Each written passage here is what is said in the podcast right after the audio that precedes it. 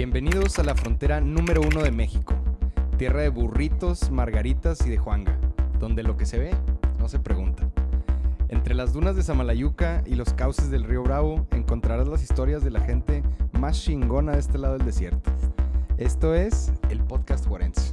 Muy buenos días, buenas tardes, saludos a la hora que nos estén escuchando aquí en su Podcast Juarense. El día de hoy tenemos un invitado de lujo, muy querido por todo Ciudad Juárez, Héctor Hugo Eugui. Bienvenido, profe.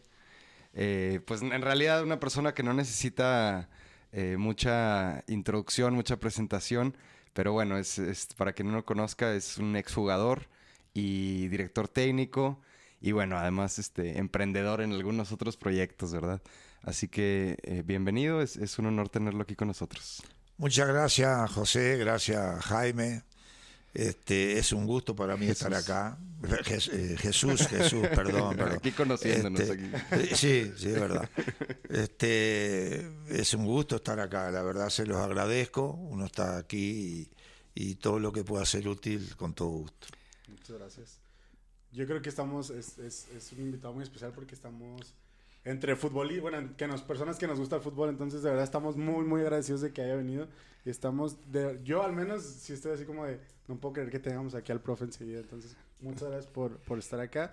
Vamos a platicar de diferentes cosas, sobre todo nos interesa mucho saber, bueno, sabemos que usted ya vive acá en Ciudad Juárez, ¿no?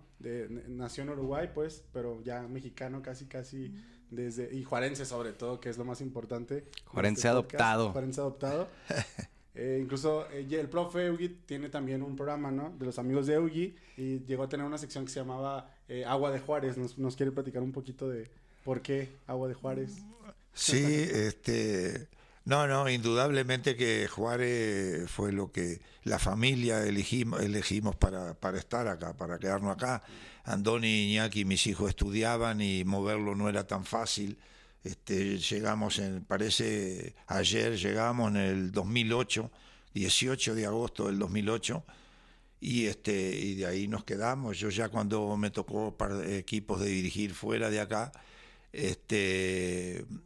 viajaba solo y en algunas etapas con Andoni, que Andoni era el que participaba más en fútbol, y pero acá se decidió, acá hicieron todo, la escuela primaria, secundaria, prepa, lo que están estudiando ahora, lo profesional, y es una ciudad sumamente de una gran bonomía, una gente maravillosa, gente que atiende bien, y para nosotros cuando vienen familiares que le decimos, mire que están acá en Juárez, estamos lejos de todo, y desde el punto de vista profesional para mí del fútbol estoy más lejos, claro. Porque uno siempre, el lugar ideal es estar cerca de México, donde está, sí. Eso ha sido parte de lo que a mí después me fue recortando el no estar en equipo de fútbol, porque uno está lejos de la donde está el bullicio, donde está todo. Pero no me arrepiento, me siento feliz, estoy a gusto. Y bueno, y fui que un día alguien dijo, usted sabe que usted se quedó acá, después la mayoría de la gente, sí, se quedó acá porque usted probó el agua de Juárez. Quien prueba el agua de Juárez se queda. Y yo le dije, sí, si no tomo agua de acá, sí. ¿Cómo? ¿Por qué agua de Juárez, seguro? Dice, porque dicen que el que tomó agua de Juárez no se va más. Bueno, tenían razón, acá estoy. No, pues qué gusto. Pero antes de época de Indios, usted ya había estado en Cobras. En Cobras, sí. ¿No? Ya había un conocimiento de la ciudad y porque, a ver, a fin de cuentas, haber llegado en el 2008 a esta ciudad, Juárez fue la ciudad más peligrosa del mundo del 8 al 10. Sí, imagínate, ¿no? El 8 al 11. Todo el mundo se estaba yendo. Claro. Bueno, increíblemente. En Cobras, Ciudad Juárez, vinimos, esto no existía. Claro. Nada, acá donde estamos hoy no existía nada. Juárez terminaba en el puente al revés, donde estaba la parte de después, eran milpas y arena. Sí. Y estamos hablando del año 89, 90. Ah, ok. No. Lo que te era facilísimo andar en Juárez, sí, tranquilo, una ciudad espectacular. Se pasaba caminando por el puente. Claro, por pasaban sin ningún tipo de problema. Uh-huh. Bueno, anécdotas de muchachos que venían, me acuerdo, vino un paraguayo un día con el Atlas, y terminó, estaban ahí, dieron libre para ir, contaban ellos, que dieron libre para ir al Paso. Y él no tenía papeles ni nada, porque los pasaportes los tienen los clubes normalmente. Claro. Y él pasó y regresó, ni lo pararon, nada. Ni le preguntaron esa vez, y decía, pero si yo pasé para allá, ¿pero cómo va a pasar si te agarran, te meten preso? Ah, no, yo pasé y regresé. Compraron unas cosas. Sí, y... venía con bolsos, se ve que lo vieron después. Me compré un helado, todo bien. Increíble el paraguayo. Y bueno, ese era Juárez, y a mí me gustó Juárez, en aquella época, era sin tanto auto, y claro. Era la amplitud de las calles, los movimientos que había, se podía trasladar uno con tranquilidad, y para cualquier lugar. Hoy ya está más, y en aquella del 2000, yo cuando me dijeron de venir acá, yo dije, hoy me voy a Juárez, sí, y y nos encontramos con lo que estaba... Ya era poquito diferente. Estaba duro, muy duro, sí. Y la gente me preguntaba, ¿usted vive en El Paso? No, ¿por qué voy a vivir en El Paso? Yo vivo acá, yo quedo acá. Si me toca, me va a tocar en cualquier lugar. No es algo que alguien va a decir, claro. Aquí estoy más salvado con El Paso. Nadie sabe. No, vaya, y además es figura pública, ¿verdad? O sea, en su momento, la gente cazaban y nadie se salvaba, ¿verdad? Sí, y además, sí. Pues el profe del equipo o les caía bien o les caía mal, ¿verdad? Y hubo a muchachos que les quitaron a Paquito, a Vidal, sí, el coche de Cirilo, pero iba el Popeye, el portero, y Marquito Vidal. Y lo bajaron a punta de pistola, quitaron el coche. Y bueno, y susto, y otro muchacho, a Juan Pablo Rodríguez, algunos que escribieron alguna amenaza y eso. Pero bueno, todos se adecuaron. Ya cuando se terminó, que todavía seguía bravo, fue cuando de alguna manera Indios se desarma en esa situación de ausencia que estaba pesado. Claro. Y pero bueno, siguió y aquí estamos. Claro. De hecho, hay unas preguntas que vamos a hacer sobre, pues, esto, el tema de la violencia y esto, el tema de los indios. Pero antes de pasar a ese tema y siguiendo un poquito con lo del agua de Juárez, yo sé que hemos hablado un poquito de por qué quedarse en Juárez, o sea, porque aparte del agua de Juárez, de probar el agua de Juárez, también decimos que la gente es muy cálida y que por eso también personas de afuera se deciden quedarse aquí en Juárez. Pero ¿hay algún momento en especial que usted haya dicho, esto me hizo querer quedarme? O sea, más allá de la gente, ¿alguna situación en especial? Sí, siempre hay un porqué.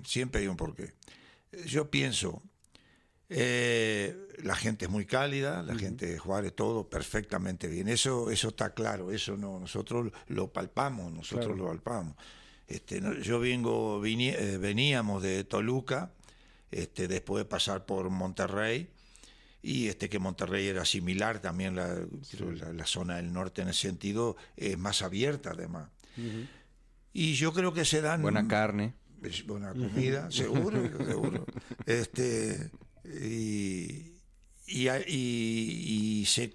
Me parece que se conjunta el hecho de que un alto porcentaje de la gente de Juárez no es nacida en Juárez, no somos de Juárez. No tenemos madre, dirían por ahí. Seguro. Entonces, ¿qué pasa? Mire que no soy dueño, la verdad, pero digo... Lo que debe pasar ahí es que todos, de alguna manera, cuando nos encontramos, extrañamos nuestras raíces, tal vez. También a nivel inconsciente estamos ahí. Claro. Porque el día que uno se pone a comprar, y vos no sos de acá, no, yo soy de Torreón, el otro de Veracruz, el otro... Y sí, y bueno, y entonces, ¿qué está? Y sí, pero yo cuando estaba en Veracruz... Y empiezan a aparecer las historias de cada quien de diferente lugar. Y así se va haciendo la familiaridad. No, yo soy de Sonora, el otro de no sé dónde. Y vino, ¿no? Y se vino mi padre, y después ya mi padre se regresó, y otros nos fuimos, y otros... Entonces, esa necesidad de la pertenencia de donde es uno que se quedó en Juárez, lo lleva a tener pláticas que a veces, si estuviéramos con los juarenses, sabríamos lo mismo. Claro. Él diría, no, pero sí. Juárez es así. Ese es un tema, ese es un tema. Y el otro del tema en general, me lo decían mis compañeros, estábamos en el programa en México, estaba Francisco Javier González, el ruso Brailovsky, Tomás Boy, que en paz descanse, Toño Moreno, Emilio Fernando Alonso, Ricardo Peláez, que nos decía, profe, ¿qué haces en Juárez? ¿Qué haces en Juárez? Y acá cuando venía... Sí, qué necesidad, ¿verdad? O sea, pudiendo vivir en cualquier lado. Seguro. Y me decían cuando venían con la tele, profe, decía, ¿qué haces en Juárez? Le dije... Eso es decir, otra de las cosas que a lo mejor nosotros nos marca como familia también. Primero es fundamental ser agradecido de donde uno está. El saludo de la gente que nos ha tratado bien. Claro. Y repito, llegué a Toluca, pasé 10 años y no estoy mintiendo, porque lo vi después. Yo tenía un vecino en Toluca que trabajaba en una agencia de auto. Y después con el tiempo se tiró la política y fue presidente municipal de Metepec. Uh-huh. Pero durante 9 años que nosotros vivimos en Toluca, él salía de la mañana y nunca un buen día. Gente de Toluca fría.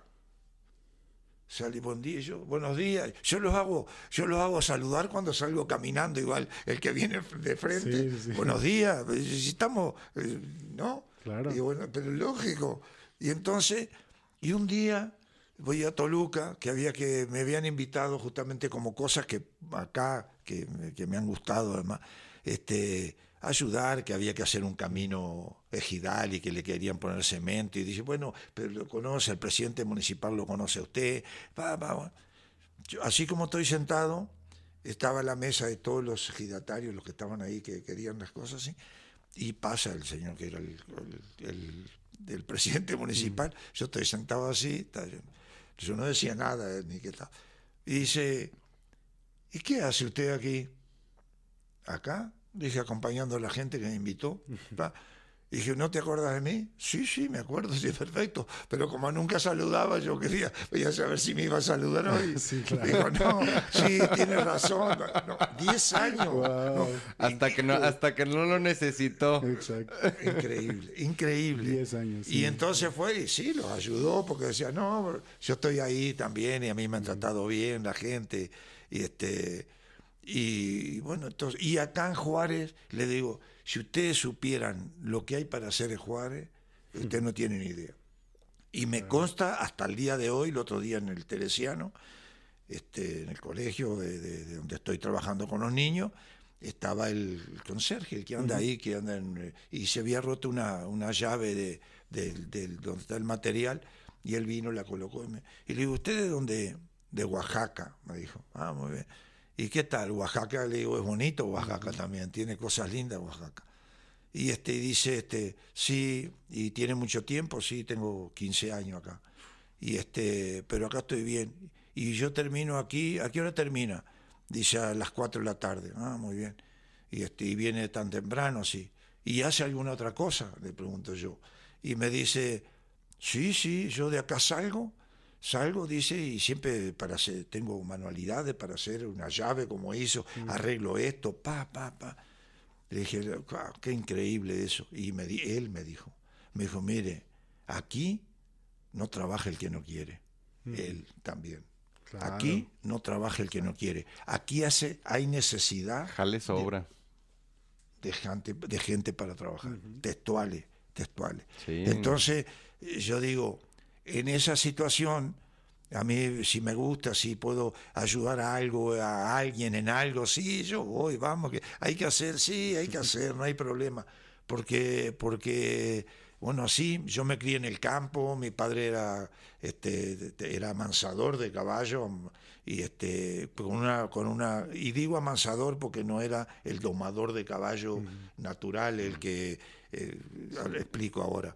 Y íbamos nosotros y montábamos caballos de temprano, y después tenía una carnicería y aprendimos a destazar. Entonces había que ayudar a todo. Él sí había cosas que un corte, no corte de carne, pero los sesos, o lengua, o hígado, cosas que todo se consume, o la cabeza, lo que sea, lo que quiera, él lo regalaba. Él decía, no, para fulano, mengano, que se lo lleven. Y bueno, nosotros crecimos así. Y mis hermanos hasta el día de hoy, el mayor y todo. Y entonces uno se va haciendo a esa forma y estar pendiente que alguien pueda necesitar algo, ¿no? Y bueno, y acá yo veo que hay muchas cosas para hacer. Y ahora el día 5 de enero yo me fui a México, pasaba por Toluca, y en México me junté con lo de la radio, porque yo llegué a México el 6 de enero del 72, hace 51 años. Y ese día nos juntamos los que estábamos en la radio para me llevar. Fuimos a un desayuno, fuimos al centro libanés ahí con todo. Y fuimos, le pasamos fenómeno. 51 años. Más años de lo que yo viví en mi país. Claro, yo llegué con 23 años a Toluca. Y entonces uno se va acostumbrando y las ganas de ayudar o de hacer algo por alguien tiene que estar a flor de piel. Y repito, no es tampoco obra de la casualidad. Claro. Papá siempre decía, hay que ser agradecido, siempre.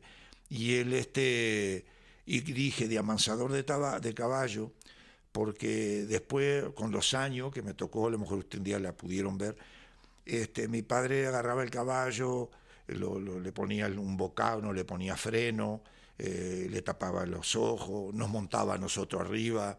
El caballo tiembla, el caballo no tiembla porque no sabe lo que hay arriba, y no, como no ve, no repara, se echa para atrás nada más. Papá los tenía, él lo acariciaba, pasaba por atrás, no puede patear tampoco, pasaba por atrás, pasaba por abajo, después él se le tiraba arriba, así de panza, y lo tocaba y dale y todo. Y todos los días con ese trato, todos los días. Cuando ya montaba él, le reparaba 3 o 4 corcovos, pa, aguantaba arriba, paraba y el caballo salía al trotecito. Uh-huh. No había necesidad de golpearlo. Claro. Entonces él decía, a mí me trajeron este caballo, nos explicaba a nosotros, a mi hermano y todo, a mí me trajeron este caballo para amansarlo, para ablandarlo de boca además, porque después se pone el bocado y cuando él tiene que ablandarlo, el caballo, para ablandarle el cuello, hay que darle rienda, así le da, y él se afirmaba de acá y el caballo gira la cabeza, como decía, como para quebrar el pescuezo, gira el caballo. Entonces el caballo empieza a moverse, tanto para la derecha, tanto para la izquierda. Y entonces hacía eso, ¿no? Y después le ponía el bocado, el freno, se acostumbraba a mascar, lo montaba, lo ensillaba, no necesitaba espuela, no necesitaba para pegarle ni nada. Y él decía, y les digo esto, porque si ustedes un día amansan un caballo y le pegan al caballo y yo se lo entrego al dueño del caballo y dice que va a montar él, o puede montar a su hijo o a él mismo, él va a caballo. Si el caballo ha sido golpeado, ¿no? Sí, no. El caballo así, él va a caballo y a lo mejor un vecino por ahí lo saluda cuando andan en un camino y le dice, ¿cómo le va a fulano? Y él dice, hola. Cuando hace así, el caballo repara. Sí. Chau, y lo golpea. Lo va a tirar, me dijo, lo va a tirar. Entonces, el otro no. El otro, aunque lo que diga, claro, con las manos, si no fue castigado, es como un humano que sabe que no le gusta que le peguen. Sí. Y exactamente lo mismo. Y me quedó siempre claro como una forma de mandar, diríamos, que en mi caso de los futbolistas. Me dijo, no es lo mismo mano firme que mano dura. El que primero fue golpeado es mano dura. Uh-huh. Por eso él repele. Claro. Y el de mano firme, si uno le hace así, él hace la cabecita así. Si la hace, porque es la mano izquierda. Si la da para la derecha, hace lo mismo. Si se amaga uno para como que quiere que salga al trotecito, sale al trotecito. No necesita golpearlo. Sabe, el caballo sabe que está dominado, que el que va arriba lo domina, que está firme, que sabe que va bien. Yeah. Y entonces aprendíamos todas esas cosas, y esas cosas en el fútbol es igual. Buenísimo. El jugador tiene que entender. Qué buena metáfora. Seguro. Qué buena. Y me tocó en 3 o 4 detalles en el equipo de Indio y todo, por más historia agradable y todo, que había que utilizar, dice, el mejor liderazgo es el del visionario. Eso es una realidad. Y el visionario también tiene la alternativa que si el día de mañana tiene que ser autocrático, tiene que serlo. No es que el visionario no puede ser, porque el visionario te va a tratar de una manera diferente, ¿no? Y esto es lo mismo. Entonces, sirve. Todo sirve de cualquier actividad. Excelente. Qué padre. Bueno, pues continuando en ese mismo tenor, preguntar ahora sí ya sobre la experiencia de dirección, ¿no? De dirección técnica. Ahorita podemos regresar a épocas previas, ¿verdad? Pero la verdad, creo que todos recordamos con mucho cariño las épocas de Indios. Yo me acuerdo... Cuando logramos pasar a liguilla y cuartos y semifinales, era impresionante, porque si alguien por algún motivo no estaba en algún restaurante, en su casa, en la escuela, en algún lado viendo la tele, los juegos, se escuchaba o sea, yo me acuerdo clarito, una vez que hubo un gol, y que todos los carros empezaron a pitar. Sí. O sea, sí, entonces sí. O sea, era algo muy bonito, ¿verdad? Porque pues en esa época la verdad es que el equipo de los Indios ante tanta oscuridad era una luz, ¿no? Era una esperanza por ahí.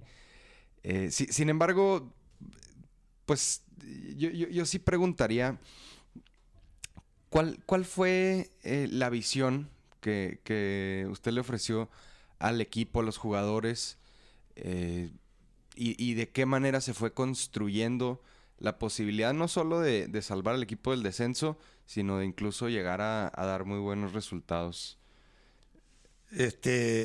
Bueno, primero y fundamental, yo decidí ser entrenador. A mí me gustaba leer desde antes, hay que leer siempre, pero de fútbol, estar metido en el fútbol. Y fui diciendo, bueno, ¿qué me va a llevar a ser entrenador a mí? Yo quise ser entrenador porque quería aplicar cosas diferentes y no las que a mí me tocó vivir. Cosas que me parecía que los entrenadores no era el trato adecuado. Yo en eso era medio rebelde, medio decía, no, yo no voy a hacer lo que hacen todos, no es así. Tiene que haber otra fórmula. Vuelvo a lo de la base de por qué reafirmé más lo del caballo, de la mano firme que dura. Porque hay muchos argumentos para hacer. Y no estoy diciendo que a lo mejor el mando autoritario no sea útil. Hay momentos que el autoritarismo lo puede llevar que a corto plazo puede ser muy exitoso. Después se puede ir diluyendo. El otro no, el otro es más permanente. Yo, por decir, si me preguntan cuál es el ídolo como técnico, que además fue un extraordinario futbolista, es lógicamente que es Ancelotti. Ancelotti es así. Ancelotti, yo iría nada más a hablar con él para decir, bueno, ¿usted qué está? Sí, lo que hace él, lo que hizo el otro día, que quedó claro cuando Valverde hizo los 2 goles y llegó a 11, y él le dijo, si llegas a 10 años, a 10 goles no me voy más de acá. Y hizo los 2 y dice Valverde, le contaba, al otro día en la declaración, dije, lo voy a ir y lo voy a abrazar. Y fue y lo abrazó. Y llegó a 11 goles, ¿no? Entonces, se ve el paternalismo. Claro. Sin embargo, hay una toma un día en un partido, cuando él sacó a Benzema y sacó al brasilero, Militao, ¿no? Militao. Uh-huh. Entonces lo saca y lo tiene una grabadora que lo tiene, donde él le dice, tú no te tienes que enojar conmigo, tú no te enojas conmigo. Tú tienes que cumplir con lo que se hace en un equipo de fútbol. Benzema había salido tranquilo y también el volante, el checo, ¿cómo se llama? El serbio, el croata, Modric. Sí, cuando Modric sale también, salió tranquilo. Y va para la banca. Y así. Y a mí me tocó en alguna vez, esto de Ancelotti ahora, a mí me tocó una vez uno, le dije, y le dije, ¿te enojaste porque te cegué? No, porque no, ¿por qué te vas a enojar? ¿Sabés lo que vos haces? Daño al que va a entrar. Uh-huh. Dice, ¿por qué le voy a hacer daño? Sí, porque el que va a entrar, como me tocó que era entrar, salía él por experiencia, que además había hecho un gol, era el momento propicio, no era porque estuviera mal. Como decía, si vos no estabas jugando mal. Faltaban 10 minutos, iba a debutar a Jürgen Damm, yo iba a debutar a Jürgen Damm, y lo debuté. Le dije, imagínate lo que es Jürgen Damm, sabiendo que vos eras figura también, ibas a salir, y qué pensaba él, se enojó, ¿qué voy a hacer ahora? Vos tenés que darle un abrazo y decirle, ¿sabes qué? Ojalá y seas mejor que yo, punto. No hay de otra, entonces... Muchos egos. Seguro, estar con los egos no es tan fácil. Bueno, entonces yo me fui preparando así. Yo dije, tiene que ser así. Y entonces me toca venir a Juárez. Y recuerdo que algo que había aprendido también, había tenido experiencia, tenía. Como técnico tuve, en Nacional de Montevideo, tuve a Alfredo C.C. Moreira. Alfredo C.C. Moreira fue el director técnico de Brasil en el 66, en aquella época dura para ellos, cuando a Pelé lo hicieron pedazo los portugueses y no pudo caminar. Y tenía un arquero extraordinario que era Ayrton Correa Ruda, Manga. Manga fue mi compañero, yo jugué con Manga. Y un arquero extraordinario. Y en el Mundial ni la tocaron. Y entonces... él era un hombre muy paciente, Alfredo C.C. Moreira, muy paciente con todo, era ese mando. Me voy de ahí y me voy a Argentinos Juniors y me encuentro con Ángel Amadeo Labruna, 25 años en la camiseta de River, en un River extraordinario, la máquina de River, toda aquella. Por eso, son historias donde uno tiene que leer y a veces me dicen, ¿qué memoria tenés? En el libro tengo todo. Dice, ¿qué memoria tenés vos? Y sí, pero son cosas que uno vio, que uno vivió. Y que lo vivió y de lo que uno le apasiona. La máquina de River, que era la delantera, era Ferreira,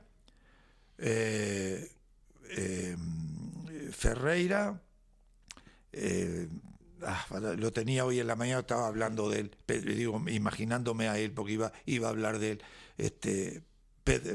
Ferreira, Pedernera, Di Stéfano, Labruna y Lustó. La máquina. Después, la máquina. Wow. Y Echiafino, y Di Stéfano se fue a Colombia y al Millonario, y de Colombia fue cuando aparece allá, ¿no? Entonces a mí me tocó Ángel Amadeo Labruna, le pegaba con la zurda, con la derecha, fue el técnico mío, una paciencia tenía, también lo mismo, y se ponía a tirar centros. Antes los técnicos entrenábamos los porteros nosotros, no había entrenador de porteros, y yo tenía que tirar de la derecha, de la izquierda, y me quedaba al final, y después... Y él le pegaba perfecto. Y cuando íbamos a los partidos, venía, él siempre se acomodaba la corbatita, siempre de corbata, camisa blanca y corbata roja. Dirigiera el equipo que dirigiera, él era de River. Y ahí nadie lo engañaba. Él terminaba el partido con Argentinos Juniors, que estábamos nosotros, y lo entrevistaba el locutor Muñoz, que era el número 1, y él le decía, señor Muñoz, ¿cómo salió River? Era lo primero que le preguntaba, lo primero. Entonces, paciencia absoluta. Claro. El profesor José Ricardo de León en Toluca, cuando fuimos campeones, paciencia para los trabajos. Entonces, yo decía, el secreto está acá. Pero con la paciencia va de la mano algo que en otras circunstancias no me tocó vivir, pero era el trabajo táctico en el campo. El trabajo en el fútbol para el éxito es tener bien claro lo que uno va a hacer como entrenador, Y ahí sí no darse vuelta para nada, decir, es que esto es así, porque esto da resultado y me ha dado y le ha dado a otro y este es el camino. Entonces yo llego acá, me habla Francisco Ibarra. Ibarra, hijo, Francisco Ibarra Molina. Uh-huh. Él me llama a mí y me dice, profe, lo necesito para que venga a ser el director técnico de Indio. Y él había sido periodista cuando estábamos en Cobra. Ah. Él trabajaba para Televisa, creo, y tenía como periodista estaba. Vale. Y bueno, y él estaba aquí y le tocó, el papá decide que tenía que hacer eso, habían puesto la piedra incluso para el estadio, que eso es otra historia de comentario. Y le dije que sí. Yo estaba de director deportivo en Tigre, Enrique Borja era el presidente, y Héctor González y Iñaki, todos los que estaban ahí.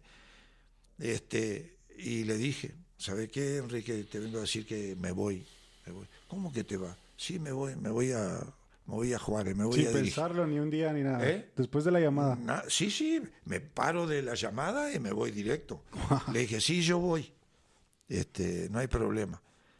Y entonces fui, hablé con Enrique y me dijo, ¿pero qué vas a hacer allá? Que estaba, y él sabía del problema. Claro. ¿Qué vas a hacer allá? ¿Qué estás? Si acá estás bien, director deportivo, estamos juntos, trabajamos. Sí, pero no, a mí no me satisface ser director deportivo. No, la verdad te lo digo, no me gusta, yo me voy. Wow. Muchas gracias, me voy. Salí me vine, eso fue un miércoles. Uh-huh. Y yo el otro día viajé para acá, el jueves acá. Al día siguiente, 18 de agosto. Sí, yo llegué acá porque Indio había jugado el domingo y había perdido con Santos 4-0 y había perdido el miércoles en la noche con Necaxa. Sí, por eso era de ya, cabrón. Que se fracturó aquel muchacho uruguayo que le fracturaron tibia y peroné, impresionante lo del Álvarez, Mario Álvarez. Uh-huh. Y el jueves acá.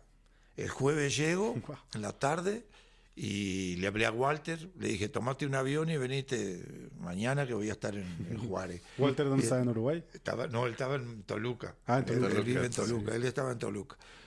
No, que se venga. Dale. Y entonces vengo y ¿qué van a hacer? Llego acá al mediodía, ¿qué van a hacer? No, iban a moverse. ¿A dónde? En el cancho, en el rancho Don Federico, allá donde estaban los nogales y todo. Y yo conocía de Cobra, ahí entrenábamos nosotros. Claro. Ah, perfecto, voy a ir allá. De Don Federico de la Vega. Sí, histórico, grande, grandísimo, maravilloso. A mí me trató, él y la familia me trataron siempre de maravilla. Extraordinario, Don Federico, extraordinario. Que en paz descanse. Esperemos aquí pronto poder invitar a Alejandra y a Guadalupe. La estamos esperando. Yo ella un día el día que me fui de acá me corrió ella. Después sí, cuando yo me fui de acá. Pero no por maldad, ella le gustaba. Ella viene un día y me dice que de un día para el otro íbamos a jugar a México contra Cruz Azul, era un partido duro. Ahí debuté a Gabino Amparán. Wow. En ese partido. Y va y me dice que va a venir Pedro Massacessi y que se va a ir la Rata Contreras. Y el mejor jugador dentro de todos los buenos que tenía, Enrique López Arza, extraordinario, y el Superman, y el gringo Coima, y todo, el Guama, y me dice, y se va. No, es que no se va la Rata Contreras. ¿Cómo se va la Rata Contreras? Puntero derecho que va, que llega al fondo, que tira centro, que el paraguayo va y las gana. Tenía algo ayuda del lado izquierdo y a Pochettino que estaban. Bueno, y las Cobras, man. No. Y entonces me llama y me dice eso. Está bien. Cuando termina el partido, nosotros perdimos 2-0 ese día. Cuando terminamos, era la primera vuelta, se jugaba. Y teníamos 19 puntos, teníamos un puntaje bárbaro en torneo largo, veníamos bien. Y Francisco, que era Francisco Javier González, yo lo conocí 10 años estando en Toluca, y él estaba en radio y televisión. Por eso yo después voy a la radio y televisión, cuando ellos me invitan. Yeah. Porque Francisco, cuando está ahí a hacer la noticia, él se aparta, y Francisco sobresalía de todo, mide como 1.90, y me dijo, Héctor, Alejandra declaró que se va a la Rata y que viene Massacessi. No, le dije, no, le digo yo, está bien. Terminamos, viajamos, llegamos acá. Al otro día en la mañana, estábamos en el hotel, ya veníamos para acá en la mañana, había jugado en la tarde. Y Alejandra bajó a desayunar, yo me levantaba temprano, yo estaba con el mate temprano, sentado en un lugarcito ahí. Y ella baja y después vino bajando Pedro Massacessi y ella lo recibe ahí en la mesa para desayunar también. Y yo estaba ahí, yo dije, bueno, Alejandra vendrá a presentarme a Pedro Massacessi. Yo ya sabía lo que podía decir o lo que tenía pensado decir. Bueno, ella no se acercó. Bueno, y ya cuando llegamos acá, el día pasó el lunes, pasó el martes, el miércoles. El jueves estábamos en la cancha del Benito Juárez y viene Benquique, Enrique Chávez, que era el gerente, bueno, muchacho también. Y me dijo don Federico que vaya a verlo. Bueno, yo voy subiendo la rampa del Benito Juárez, de la cancha del Benito Juárez, para donde estaban los vestidores, y venía bajando, porque ni modo que no nos conociéramos, venía bajando el entrenador que venía como preparador físico, ustedes, sorpresa será para ustedes, ¿cómo se llamaba? No tiene el sobrenombre, que había descendido con el Atlante y había descendido con el Irapuato y venía para acá. ¿Cómo se llama el argentino? ¿Argentino? Sí, que nosotros calificamos para la Copa cuando yo me fui y después siguieron el torneo, tiene un sobrenombre. Bueno, ahora al ratito me acuerdo. Sí, usted, claro, que tranquilo. Que es así, porque la mente pasa. Hay que pero hay ya que dejarla quieta. Cantidad de nombres que, ya bueno, nos ha dicho. Viene ahí cuando salgo, el que era el preparador físico de él era Andrés Fassi. Preparador físico de él. Lo tenía. Bueno, Y dijo, y yo lo miré y dije, no, pues estos son los entrenadores. Yo seguí para allá, llegó don Federico, me dijo, no, Héctor, mira, me comentó Alejandra que no estuviste muy bien, porque ella estaba sentada en la mañana, llegó en la mañana y estaba con Massacessi y no fuiste a saludar. Le dije, a ver, don Federico, no soy ningún fenómeno, pero yo soy el entrenador. Y ella es la presidenta, por supuesto. Pero ella viene con el jugador. El jugador viene, está ahí. Creo que ella podía a lo mejor haber venido y decirme, Héctor, perdóname, buen día, él es Pedro Massacessi y todo. Claro. Pero como ya se había declarado en la prensa y todo, estaba ahí. Y entonces me dijo, no, porque no, don Federico. Yo le dije que yo no... No, si venía Pedro, le dije, y le dije después cuando veníamos en el avión, si viene Pedro Massacessi, yo me voy. Si se va la Rata Contreras, me voy. Digo, un jugador que yo necesito y está aquí como jugador. Yo, si no defiendo a lo que tengo, que la gente que yo conozco todo el día para el trabajo, no valgo para nada. Y entonces le dije que yo me iba y me dijo, como quiera, chao. Wow. Y así me fui. Después, como la semana, los 15 días, un amigo me habló y me dijo, no, que Alejandra estaba arrepentida y todo. Y me llevo extraordinariamente bien, siempre que nos vemos y todo. Sí. Después, cuando don Federico iba a hacer ya otra vez el regreso de Cobra, nos invitó a todos los Cobras y vinimos y tuvimos una cena y pasamos con él. Y a mí siempre me invitaba para cuando había cumpleaños y iba todo, bueno, todo, y la familia también, ¿no? Y Lupita también, y pasan extraordinario. Bueno, perdón, sí. Pero vamos a tratar de... Sí. Digo, gracias por ese paréntesis, porque es una anécdota muy buena. Pero vamos regresando. Primer punto fue... La llegada de Indios. La llegada a Indios, ¿verdad? Fue el primer punto... Es el punto de partida, pues. No. La presencia en la cancha. Fue... es que ahorita los tenía ya enumerados. Es la preparación táctica, la paciencia y la manera de dirigir Y bueno, vamos en estos puntos. Okay. ¿Qué otros destaca? Voy a hablar de lo táctico. Lo de lo táctico, el jugador tiene que conocer perfectamente lo que el técnico quiere.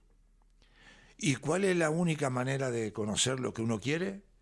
Es poner el ejemplo de lo que se va a hacer y repetir. ¿Quiere otra frase? Repetir. Hay que repetir. Okay. Sí, la repetición es la madre del éxito. Claro. Hay que repetir. Entonces llegaron ahí y dijo, ¿qué hacemos en la cancha ya? No que hagan fútbol, los voy a ver porque yo no conozco nada más que los que más o menos tengo visualizado de los partidos que jugaban. Yo miraba los partidos también. Y entonces miraba así, papá. No jugaba Cirilo, jugaba el Gancito. No jugaba Maggiolo, jugaba Maleno, que había debutado. Excelente Maleno, buen amigo también. Gente bárbaro todo. Y había otro, creo que no jugaba. Y entonces yo miré así, el viernes. ¿Cuándo entrenamos? Mañana, 9 de la mañana. Y empezamos a entrenar doble, en la mañana y en la tarde. Entonces en la mañana le dije, nos vamos a parar en la cancha. Y bueno, primero pizarrón. Vamos al pizarrón, teoría, hay que ir a la teoría. La teoría ayuda porque la visualización de la imagen ayuda al ser humano, ayuda en todo. Entonces le dije, yo quiero jugar así, vamos a jugar así. Una línea de 4, 2 volantes, uno puede tener salida, 2 recuperación, 1, 4, 2, 1, 3 arriba. Okay. ¿No? Y vamos a trabajar. Y empezamos a trabajar, y yo puse a Cirilo, y puse a Maggiolo, y puse a otro. ¿Curvelo? No, Curvelo vino después. A Curvelo lo pedí después del partido que jugamos acá, el primer partido. Ahora decir. Cirilo, usted lo conocía de Tigres. Yo lo conocía de Tigres. Él era jugador de Tigres. Y para Tigres se fue cuando terminamos. Uh-huh. Él era seguro. Y el otro día me dio gusto porque le dije a Walter, va a ser de lo que hacíamos nosotros. Y él paró el equipo el otro día, que le sacó el empate, así lo paró. Yo le decía, él iba a hacer, porque cuando vino con la Sub-18 acá, con Bravo, yo fui a verlo.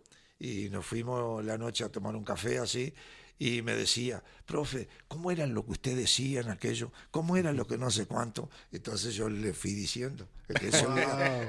Pero sacó el empate con 10. Pero estoy hablando de hace... Esto le tocó dirigir ahora, pero él ya en aquel equipo venía dirigiendo hace 6 años, 7 años, que venía con Yolo. Y decía, es que no me acuerdo cuando usted decía que la falta, ¿qué? Me decía él. Y yo le decía, el FAO como norma malo, como último recurso es imprescindible. Porque yo digo, si yo pierdo una pelota y se me viene un contragolpe, mi equipo yo no quiero que hagan falta y no admito que le digan algo a los árbitros y que se enojen y que lo expulsen. El que se hace expulsar en un partido porque no está en el partido, no hay control. Y los dos personajes que no deben perder el control en un campo de juego es el entrenador y el capitán. El capitán adentro de la cancha tiene que controlar y nadie más. Nadie se puede hacer expulsar y menos por un codazo, una trompada, un cabezazo mal dado, porque yo digo, esto es como el box. Resulta que yo estoy boxeando y cuando estoy boxeando el rival me pega una patada en los bajos y digo, no, pero si estamos boxeando, que está loco, Bueno, en el fútbol es igual, estamos jugando con los pies, porque tengo que meter un codazo arriba que me parece que no está fuera de tono. Y entonces se lo explico, miren que eso es inadmisible, no, porque es que me pegó y te pegó y bueno, tenés 90 minutos y seguís jugando, no hay de otra. No. Repetición, el FAU como norma malo, como último recurso imprescindible. Tiro de esquina, cada quien toma su marca, a las marcas así, uno va al poste, uno va a la corta, 3 agarran marca y 3 van en zona. Entonces los marca es el 9 contra el central que viene, el central contra el 9 que tiene, y otro de los grandotes con otro grande, porque no, los 6 no son todos grandes, vienen 3 grandes y los otros son fácil de marcar, claro, con otros 3 de mediana estatura y la zona. Y entonces viene el centro, hay rechace. Nosotros en el rechace tenemos que achicar, hay que achicar la cancha. Si este es el área y está la portería aquí, el equipo tiene que salir, achicar, salir hasta el área grande, claro, porque viene, vámonos, el rechazo. ¿Qué viene ahí? De eso viene, de lo segundo. En eso viene, acuérdense muchachos, horizonte amplio, horizonte amplio, horizonte amplio. A mí me llama, y todavía presumo, y es verdad, tampoco está, y Hernán Cristante, Saturnino Cardoso. Profe, ¿cómo andábamos un día que le llamé? Sí, dice José, profe, dice, horizonte amplio, ¿eh? Horizonte amplio. Entonces, ¿por qué? Grande. No, es un fenómeno. ¿Por qué horizonte amplio? Pues yo le digo, si viene la pelota arriba, yo como defensor tengo todo para ganar. Porque el horizonte para mí es muy amplio. Yo sí la peino a la pelota nomás. Yo ya gané. Puede seguir siendo tiro de esquina, puede irse para la banda, puede salir más hacia el centro de la cancha. El horizonte del rival es que me tiene que ganar a mí, vencer al portero que está en 7 metros 32 por 2.44 la portería, ahí la tiene que meter él, ese es su horizonte. El nuestro es amplio. Claro. El nuestro es amplio, para cualquier lugar la podemos tirar, no podemos perder. Eso transmite también la seguridad de que... Para defender. Para defender. Claro. Cuando achica, yo les digo, acuérdense, y le digo, cuando tenía en Toluca, por decir, a Talavera, y cuando tenía acá Cirilo, acordate Cirilo, al achicar, ojo la segunda jugada. Ojo, segunda jugada, porque va un rechace al medio y enseguida el que está tira centro, claro, para que los delanteros no tengan que salir. Pero si no salieron con el achique mío, el que tiene que salir es el arquero. Y el arquero no tiene, por más que se quedaran delantero y hubiera fuera el lugar, él gana. Y porque yo le transmito, salta y gana. Salta y gana, que todo es para vos, todo es para vos. Tu horizonte es todo, porque tenés toda la visibilidad. Claro. El problema cuando un equipo se queda en el área... La pelota rechazó y se quedan todos ahí en el área. Sigue el arquero teniendo dificultad para ver dónde está la pelota. Que son ejercicios que se trabaja con los arqueros. Hay que tirarles pelota con todos obstáculos en la cancha para que el arquero siempre esté viendo. Rápido. Claro, tiene que aprender. Bueno. Y sin buena visibilidad. Y sí, lógico. Y entonces, ahí llegamos. Y lo repetimos todo el día. Fuimos la mañana a trabajar. En la tarde fuimos de nuevo, y ya en la tarde hice la línea de 4, y yo me puse con una pelota, armé el equipo, puse con una pelota, entonces yo venía con la pelota avanzando, vengo con la pelota avanzando, por decir, contra el número 9, y hago como que rebaso al número 9, y cuando yo rebaso al número 9, que era Maggiolo, le decía, vos quédate aquí, vos tenés que pelear en el partido, pero hoy déjame ir. Entonces yo me iba, ¿no? Cuando me iba ahí me iba a enfrentar con los volantes. Entonces, pero cuando yo voy avanzando, el equipo tiene que ir retrocediendo a la velocidad que yo vengo avanzando. Si yo vengo rápido, tienen que retroceder rápido, porque ya tengo un hombre menos, el 9 acá, o otro que se quedó enganchado. Entonces, vengo rápido, va rápido. Cuando antes de llegar al área grande, yo tengo que cantar el stop, hay que parar, para. Y entonces cuando para, el rival nuevamente para, o uno rebasa y lo enfrenta. Si el jugador la tira lateral, el equipo solo recorre lateral, porque la pelota no avanzó, no tengo por qué retroceder.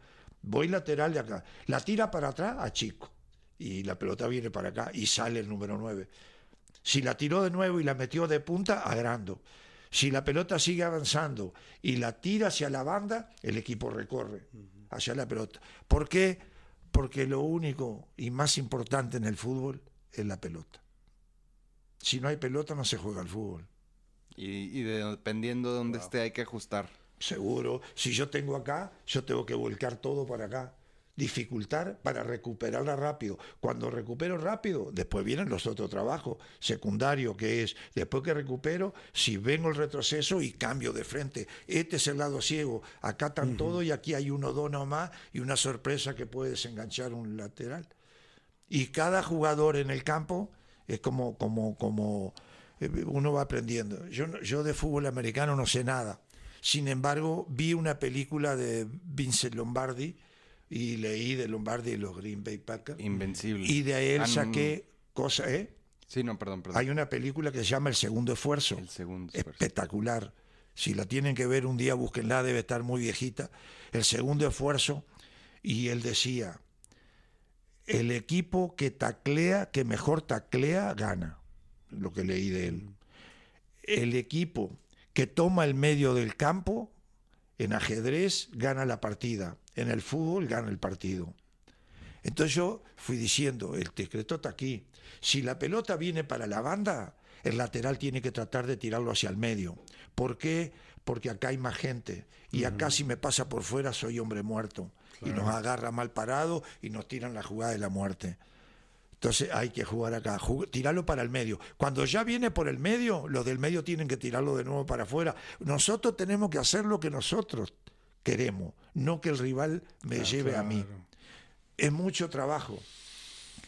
Y nos costó en el primer, no nos costó mucho para ratificar bien. En el primer partido, bueno, eso fue el jueves. Entrenamos el viernes. Y el sábado en la mañana hicimos un retoquecito, otra vez. Jugábamos con Pachuca el domingo. Perdón, jugábamos con Toluca el domingo.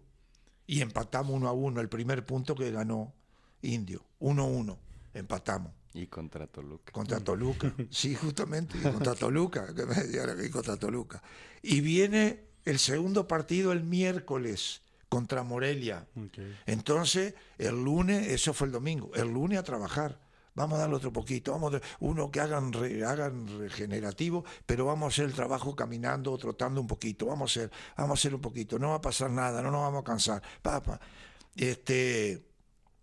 y vamos a el lunes. El martes hicimos otro trabajito en la mañana y viajar. Llegamos a México, de México fuimos a Toluca, porque ahí nos íbamos a quedar en el hotel, porque teníamos otro... No íbamos a quedar, ahí íbamos a regresar y nos fuimos a Morelia. Jugamos en Morelia en la noche y le ganamos 1-0 con un gol de Edwin Hernández. Una pelota que desprendió, se vino, pateó, 1-0. 4 puntitos en los dos partidos. Wow. Bueno, regresamos a jugar con Pachuca. Venía Pachuca acá. Y que Pachuca era parte de Indio, la venta y todo lo que tenía. Y íbamos y me acuerdo que en el primer tiempo, a los 15 minutos, nos hace el gol el puntero derecho. Chitiba. ¿Chitiba o quién? No, el otro, el grandote, el moreno grandote. Era Irala, creo. Irala, ¿no? Creo que sí. Sí, Irala, el grandote, el creo que era colombiano o ecuatoriano, nos hace el gol. Empezó por abajo, día de lluvia, y la metieron. Y nosotros hace un gol Maggiolo, y ya anota Maggiolo y nos ponemos 1-1. Y en el minuto 90, tiro de esquina, horizonte amplio para nosotros, ahora era al revés, claro, pero había que ir a buscarla. Se levantó Malagueño en el tiro de esquina, que lo hizo con pierna cambiada, lo hizo el Tripa Pérez con la derecha. Y vino, ganó arriba de cabeza y ganamos 2-1. ¡Qué memoria, man! Sí, no. Bueno, no me voy a olvidar jamás de eso. No, claro. Entonces, ese tipo de trabajo es permanente, es vigente. El fútbol de hoy resulta que todo el mundo se repliega y algunos se ven demasiado defensivos, y nosotros de alguna manera lo que buscábamos era el ser equilibrado, y el equilibrio lo da, que no lo terminé, es que cuando el rival tiene que sacar de meta, hay que apretar. Entonces, cuando el rival está en el área propia, esta es la mitad de la cancha, acá está la línea de 4, este es el lateral, este es el central, este es el central y este es el otro lateral. Tiene que hacer una curvita así. Y acá están los volantes, un poquito más adelante. Y allá están los tres delanteros y el punta allá. 4-2-1-3 allá.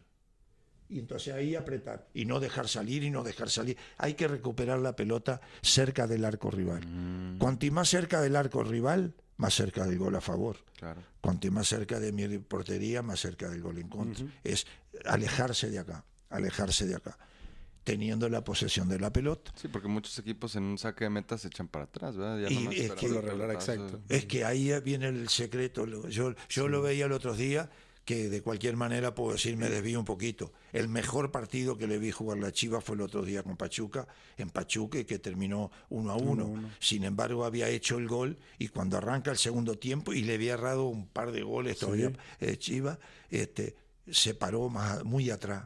Y se le vino Pachuca, él hizo un gol y lo bombardeó, y salió muy bien el arquero, el guacho respondió, y sin embargo también después Chivas tuvo 3 o 4 que Ustari trabajó muy bien. Por eso. Entonces, equilibró un poquito, pero ¿de quién? Yo lo veo a Chivas por eso. Yo sí lo veo, yo sí el partido. El mejor partido. Y no lo ganó. Y no lo ganó, ajá, y contra Monterrey, que no jugó tan bien, y contra Bravo, que no jugó tan bien, ganó los partidos. Sí. Bueno, entonces, es un trabajo arduo. Bueno, empezamos esos partidos y de ahí se prendieron. Y me acuerdo, siempre había lugares, cuando se tienen otros términos, lo que quiera, pero el jugador es así, pero la tira, y dice, este sí sabe de la milanesa, decían. Entonces, venía, todo eso fue sumando. Y tengo el hábito de hablar permanentemente con los jugadores. Hay que hablar todos los días, individual, colectivo, de 2, de 1, saber de la familia. Así fue en la concentración del día que nos concentramos. Era, mandame a Cirilo. Conocí al papá, yo, tu papá, ¿quién más? ¿Tu mamá? Sí, ¿tu hermana? Sí, ok. Está esto. Fulano, está esto. ¿Dónde está? ¿Dónde viví? ¿De dónde viniste? ¿Dónde saliste? ¿Qué hiciste? ¿Qué no hiciste? Todo. Y tengo en una caja así que está, porque no. Tengo tengo trofeos de como futbolista y todo, pero los pósters no los he, ninguno he pegado, en ningún lugar. Yo los tengo en una caja ahí. Si no, alimentaría mucho mi ego. Ahí están. Cuando alguien me dice, ¿tenés recortes? Acá están. Está. Te saco todos los recortes. Ve los recortes que quieras, ahí están los recortes. Y ahí los tengo arriba, porque mañana me iba a hacer una entrevista a un muchacho y me dijo, sáqueme recortes que tenga, que imagino que de Indios también serán. Para mantenerse humilde. Seguro, porque si no, uno el ego es bravo. Entonces están todos, dice... Monterrey, el primer equipo que dirigí con 34 años, Monterrey, 81-82, Monterrey. El técnico más joven, por cierto. Sí, el técnico más joven, es correcto. Sí. Y ya nada más así, ya es que quiero preguntar, pero no sé si debería, ¿por qué se retiró? ¿Cómo estuvo la decisión ahí de ese salto? Bueno, varias cosas. Por eso, hoy cuando vine temprano dije, tendré que cambiar, ¿verdad? Como psicólogo, ¿sí? Me va a tener que decir que sí, que cambie un poquito. Si no, terminamos mejor con Indios, ¿verdad? Yo estaba en Tigre y perdimos la final contra Cruz Azul. Renovaron todo el contrato. El entrenador en turno era Claudio Lostanao. El Claudio Lostanao él quería traer otros jugadores y decidió que yo no iba a seguir para él. Y entonces vino, y el doctor Luis Eugenio Todd, que era el médico y era el rector de la universidad, y trabajaba también en cosas de investigación como médico, estaba ahí. Y entonces me cita un día cuando termina, ya había arreglado Mantegazza, Tomás Boy, Barbadillo, Sergio Orduña, Chava Carrillo, y faltaba yo veía que no bueno, había dicho que no. Bueno. Entonces, él me llama, pero yo no sabía, me llama para ir al contrato y me citó para las 5 de la tarde. Yo voy a la oficina, me dijo a las 5 de la tarde, yo llegué como 4:30, media hora antes, llegué. Ahí esperé, después 5:30, las 6, 6:30, 6:45. Y le digo a Juanita, la secretaria, le digo, Juanita, ¿sabe qué? Me voy. Si el doctor no vino, me voy. No, yo no espero más. Me voy. Chao. Llegué a la casa y como a las media hora, 20 minutos, me dice, Juanita, llegó el doctor, me dice que mañana lo espera a las 7. ¿Está bien? Mañana estaré a las 7. Llegué a 6:30, llegó a 6:30. Llegué y me dijo, mira, Héctor, bueno, me dijo primero así como está, él era el jefe, dijo, ¿te enojaste ayer? Le dije, sí, me enojé. Una pizca. ¿Seguro? Le dije, pero doctor, si usted me dice que usted le llama a Juanita, si está, y le llama a Juanita y le dice que me disculpe o algo, y si no se quiere, no tiene por qué disculparse, pero si vengo tardado, sí, por claro, tal cosa, y que me espere, punto. Y tendría que esperar, no había vuelta. Claro. Y y me dijo, sí, yo creo que me decía, pero bueno, dijo, aquí estamos, me dijo,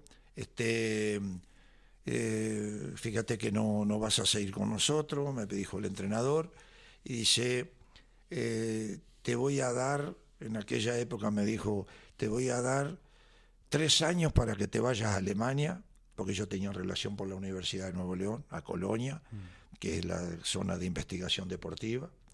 Me dijo, te voy a dar 60.000 pesos al mes el primer año, 70 al segundo y 80 al tercero. Está bien.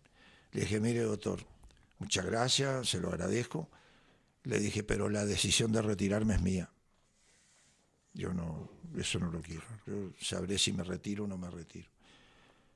Y estaba ahí y después dije, bueno, ya salió, iba, que quería, creo que era Puebla o Coyote, que estaba Juan Facio para ir o algo, ¿no? Y dije, no, 34, pero antes nos retirábamos más jóvenes. Más jóvenes, sí, más jóvenes, claro. No había, no sigo, estaba entero. Yo dije, no sigo más. Después jugaba a nivel amateur, igual me divertí. No voy a seguir. Pasa, termina, eso fue en el 80, agosto del 80. Y en enero del 81, 82, no. Sí, en enero del 81, 82... No, fue el mundialito en el 80. En marzo del 81-82 me llama Monterrey y Rayados, me ofrece, ¿verdad? Rayados me invita para ser director de las Fuerzas Básicas. Y el que estaba ahí era un amigo que en paz descanse, Agustín Arce Sánchez. Y me dijo, Héctor, ¿querés? Te invito para que sea el director acá. Le dije que sí. Me fui ahí.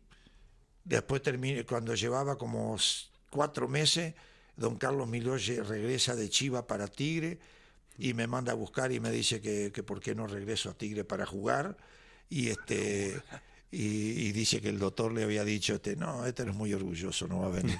Y bueno, y le dije, cuando me dijo, no, dígale que no fui. No voy yo. No, tenía razón el doctor. Le dije, no. No se equivocó. No, le dije, ya estoy aquí, ya me comprometí, estoy ahí, voy a estar. Bueno, para no ser largo esto, en noviembre corren a don Pedro del Hacha, el presidente, el dueño, el presidente de Monterrey era el doctor Fernando Olvera, de Protexa, y me dijo, te ofrezco el equipo, está bien, no hay ningún problema, hasta que venga otro. Y terminé el torneo, 28 fechas, era torneo largo, estábamos en el tercer lugar, a 10 puntos del segundo lugar y a 11 del primero. Lo recuperamos y llegamos a la liguilla, jugando como cuando vinimos acá, desde el 81-82 a lo que vinimos acá, sin ningún secreto. Pura táctica. No. Repetición. La táctica, repetición. Paciencia. Bueno, quedó ahí. Técnica. Sigue lo de Indio. Entonces, era el trabajo diario. ¿Tablo? Entonces empezamos a asimilar más. Y se fueron entusiasmando más. Después de Pachuca volvimos y un día tuvimos un traspiego, perdíamos, ganábamos, no sé cuánto. Y llegamos a los 19 puntos. Cirilo impecable, Edwin Santibáñez, Maggiolo, todo. Pero el día después del partido que le ganamos a Pachuca, me dice Francisco Ibarra, vamos a Chihuahua, que hay un equipo de la segunda ahí. De la primera A, había uno ahí, que lo dirigía Heriberto Olivares y Edgar Martín Macía. Estaban ahí. Y bueno, vamos a Chihuahua. Yo no conocía Chihuahua, vamos a Chihuahua. dijo que íbamos a salir, era todo igual, que íbamos a salir a las 7 de la mañana, salimos a la 1, el partido era a las 4, íbamos como a 180, la Suburban de ella, llegamos. Yo decía, y tengo que trabajar mañana otra vez, y resulta que me tengo acá. Bueno, fuimos, vimos el partido, pero cuando íbamos en la carretera, me dice, profe, ¿le podemos hacer una pregunta? Iba Gabino Paranel, Gil Cantú y yo. Dice, ¿por qué Maggiolo? ¿Por qué puso Maggiolo? A ver, porque no podía jugar Maggiolo. No, ¿por qué puso a Maggiolo? Bueno, yo le voy a contestar con otra pregunta y me responden los tres. Entre Maggiolo y Maleno, ¿quién? Los tres dijeron Maleno. Y entre Maggiolo y el Chino Jiménez. No, y Sebastián Más. Ah, Sebastián, cabecita. No, dos dijeron... Maleno, y uno dijo Sebastián Más. Ah, sí, está bien, tengo Sebastián Más. Entonces, entre Maggiolo y Sebastián Más, y entre Maggiolo y Más. Muy bien, la pregunta es, entonces, ¿para qué contrataron a Maggiolo? Sí, claro. Si tenemos tres delanteros y ustedes dicen que el mejor, que para mí el mejor es el que no quieren ustedes. Dijo, no, sí, tiene razón. No, tiene razón. Y sí, y Maggiolo era... Sí. Y Maleno, siendo con características de un 9 auténtico, y el Chino y todo, era de acuerdo al desgaste que había, Maleno le costaba. Físicamente pesado, fuerte, fuertísimo. Nadie como él.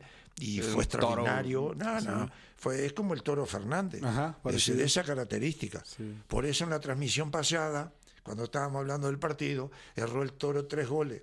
Y el relator decía, ¿para dónde la pelota? Le dije, escuche, los centros delanteros, todos tienen su día feliz. Hay algún día que la va a acertar y otro no la va a acertar. Ahora que mañana tenemos partido, le voy a decir, ¿vio cómo el Toro Fernández acertó todo el otro día y ganó arriba de cabeza? Bueno. Entonces, a los 9 hay que esperarlo siempre. Los 9 hay que esperarlo. Hay que estar de buenas. Sí. Que esté feliz, anda feliz, le acertó, ya está. Sí. Y los dos muy parecidos los goles. Porque si fuera un jugador que todas las que tira las mete, no estaría aquí. Estaría en Madrid, en el Barcelona. Eso me dijo un día que empatamos con Chivas en Toluca. Don Nemesio 10, que en paz descanse, en Toluca, estoy hablando de 51 años, sí. Y me dijo, y dice, sí, me dijeron por ahí que hubo uno de las figuras que tenemos, me provocaba, así me provocaba, así, para que yo respondiera, y dice, que había errado un gol. Y entonces siguió el comentario, entonces yo levanté la mano, estábamos ahí, estaba el técnico y todo. Le dije, don Nemesio, ¿me permite? Sí. Bueno, le voy a decir algo, porque yo sabía que él era hincha del Real Madrid. Entonces le dije, mire, si yo no fallara los goles que fallé el otro día, yo no estaba acá en el Toluca, yo estaba en el Real Madrid. Pues, oye, claro. Y a él no le gustaba que le dijera que no estuviera en el Toluca. Y bueno, entonces... Es el día feliz del jugador, puede tener. Seguimos ahí. Sigue el trabajo colectivo, hicimos 19 puntos. Cuando llegamos a los 19 puntos, empezamos todo con Gabino y todo. Gabino era el auxiliar y se movían todo. Tenía 14 terceras división, era espectacular. Estaba un proyectazo. Y y seguimos ratificando y se fueron imponiendo todo. Nosotros prácticamente jugábamos con 13 jugadores. Era el par de cambios de Maleno o el Chino o algún otro, y de ahí no es que era a veces por Juan Pablo, y de ahí nosotros no nos movíamos. Y con las actuaciones era la seguridad y de jugar. La repetición en la alineación, Y y lo agarramos y dijimos, ¿cuánto tenemos que hacer? 22 puntos. Tenemos que hacer 22 puntos. 21, 22 tenemos que hacer. E hicimos 23. Y 23 nos llevó a los 42, que eran maravillosos.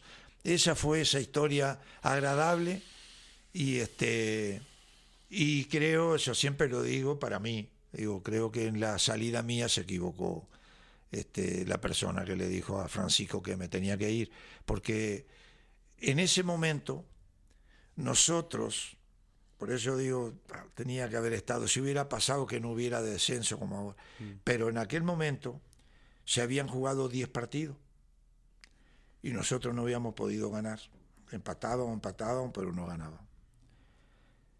Y teníamos 4 o 5 jugadores nuevos que venían sin actividad, venían sin el conocimiento, hubo que empezar de nuevo. Se fue Maggiolo, se fue Juan Pablo, se fue Cirilo. Sí, desmantelaron el equipo. El equipo todo. Bueno, se van. Y teníamos que... Pero igual, teniendo el tiempo es oro, Entonces, teníamos... Quedaban 7 partidos. Por 3, 21. Punto. Pero quedaban la segunda vuelta del torneo largo. La segunda vuelta eran 18 partidos, porque eran 19 equipos. Eran 18 partidos. Eran 54 y 21, 75 puntos quedaban en disputa. Y yo llegué cuando el equipo tenía 4 partidos perdidos y bajaba estrepitosamente o subía porque estaba el último. Y en ese año, en ese porcentaje le tocaba el que había ascendido. Claro. Entonces nosotros teníamos Sí, todavía había posibilidad. Claro, nosotros la teníamos, trabajando así, que viniera el tiempo para poder trabajar, trabajar. Pero bueno, no se dio, fue la historia, y pero una historia con un gran final feliz. La gente, y mi agradecimiento de por vida, la gente. Y lo que decía José, usted, que dijo, la gente escuchaba y que los sonidos de las bocinas y todo. La gente desde el aeropuerto que nos iba a buscar y todo, cuando nos calificamos y nos salvamos y todo, que nos habíamos salvado cuando habíamos calificado todavía. Yo siempre digo, y lo puse en el libro, para mí lo más maravilloso de todo era que el estadio siempre estuvo lleno, aunque no todavía estábamos peleando el descenso, lleno, porque la gente hizo del estadio su protección. La gente ahí se sentía tranquila. En el único lugar que estaba tranquila era en el estadio. Claro. Sí, se vuelve un espacio seguro, pues. Para toda la ciudad en ese momento, ¿no? Claro. Era algo bien padre. Y justo, ahorita que hablábamos del descenso y pasar a la liguilla de ganar las Chivas, fueron 2 semanas, ¿no? Porque fue salvarse del descenso contra Cruz Azul, con el gol de Saavedra de último minuto. Y a la siguiente semana ganar las Chivas 3-1 y entrar a la liguilla y dejar fuera. ¿Hay algo más que... O sea, cómo logran ustedes, o usted como técnico, cómo logra hacer que haya esa unión en el equipo? O sea, parte ahorita que nos comentaba de... Yo creo que no muchos técnicos hacen esto de acudir con un jugador y, oye, tus papás, tu familia, hijos, hermanos. O sea, de esa cercanía con los jugadores es parte del trabajo para unir, o hay algo más. Le voy a contar. Nosotros cuando arrancamos el torneo, del segundo torneo, para salvarnos,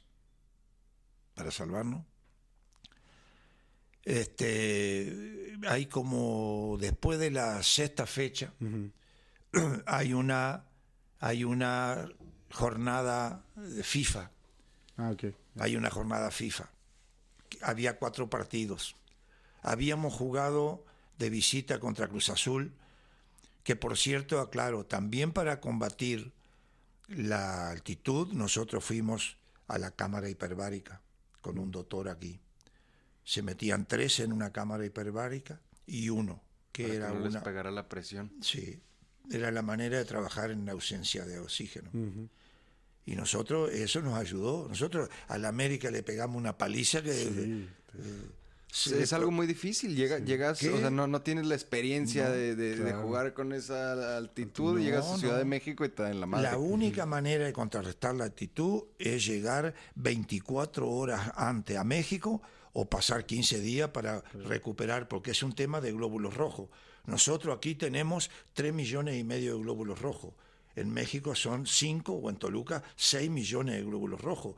¿Cómo crean los glóbulos rojos? Porque es como una anemia, no puede de la noche a la mañana. Claro. En el Mundial del 70, que después lo declararon doping, los alemanes, para venir a México, le extirparon medio litro de sangre a los jugadores, las congelaron, lo trajeron acá y en México se las pusieron. No, claro, manche. Y llegaron a la final. ¿Te acuerdas la vez que fuimos a correr claro, allá en Ciudad de México? Jesús estaba muriendo. Un kilómetro claro, estaba muriéndome. No, es que es así.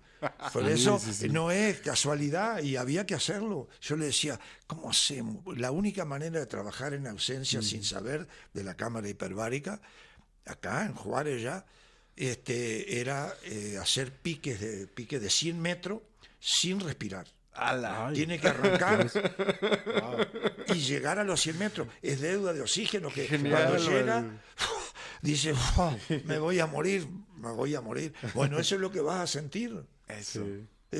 Pero justo no sé qué, alguien dijo, miren, la cámara hiperbárica que hace deuda, me dijo, me llevaron con el doctor de apellido es Ochoa, el nombre no me acuerdo, y creo que sigue ahí en la esquina de Hermanos Escobar y Las Américas, sigue ahí con la cámara hiperbárica.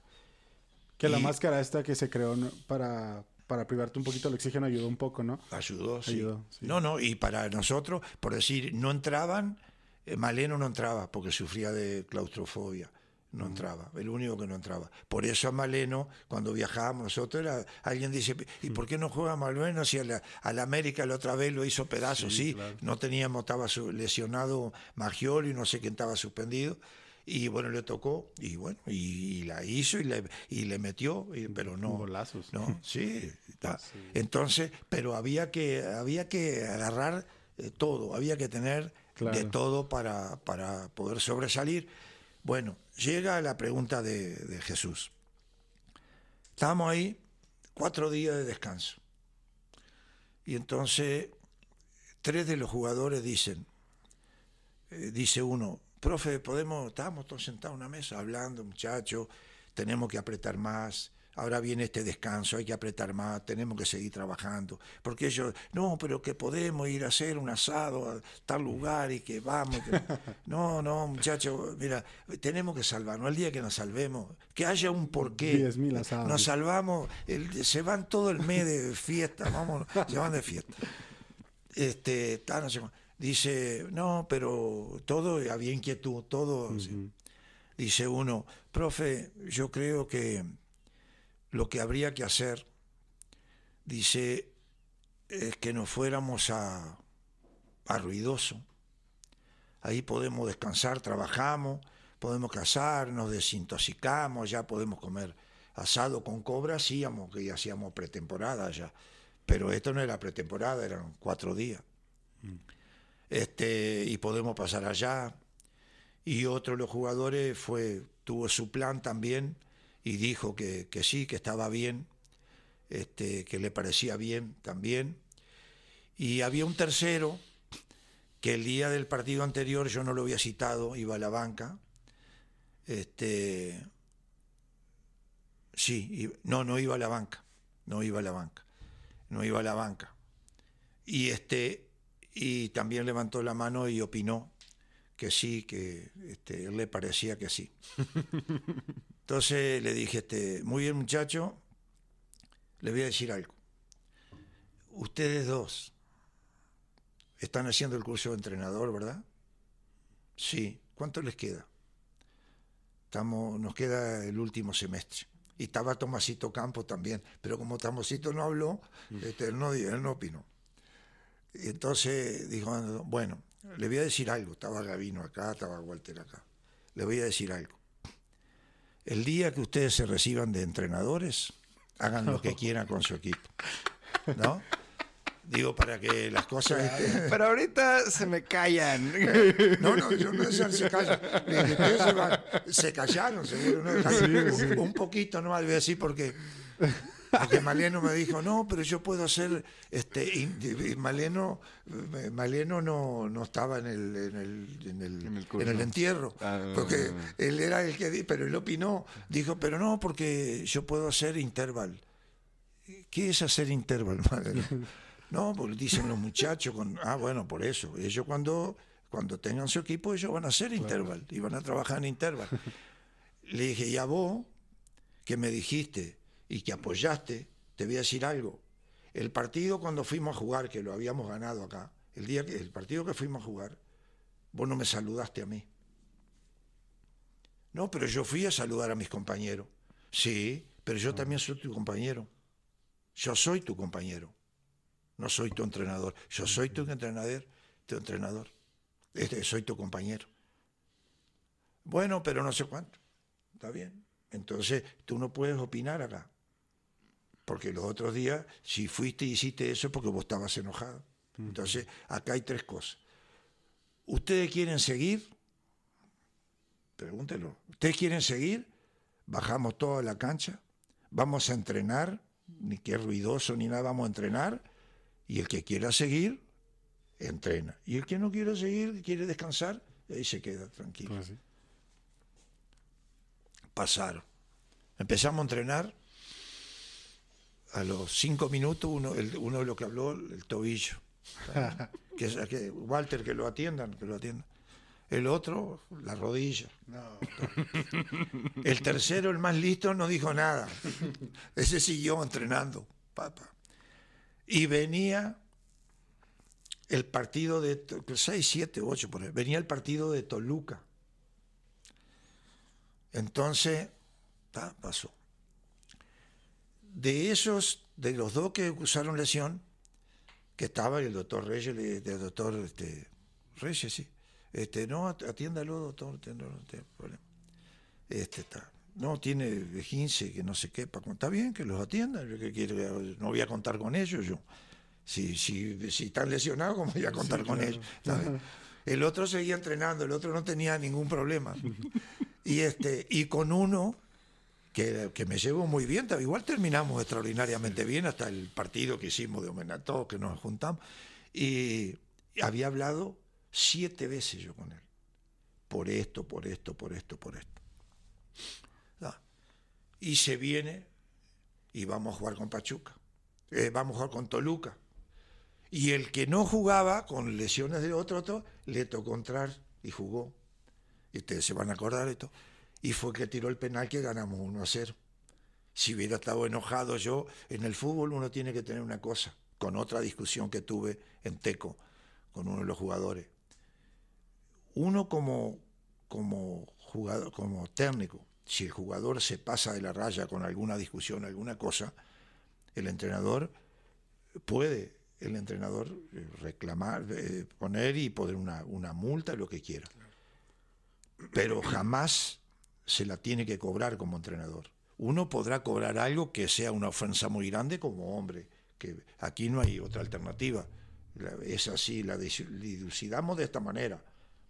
Pero no se la voy a cobrar como entrenador, porque yo soy entrenador. Porque si no, yo llevo ventaja. Si soy el entrenador, yo corro a quien quiere y lo saco a cualquiera. Yo no...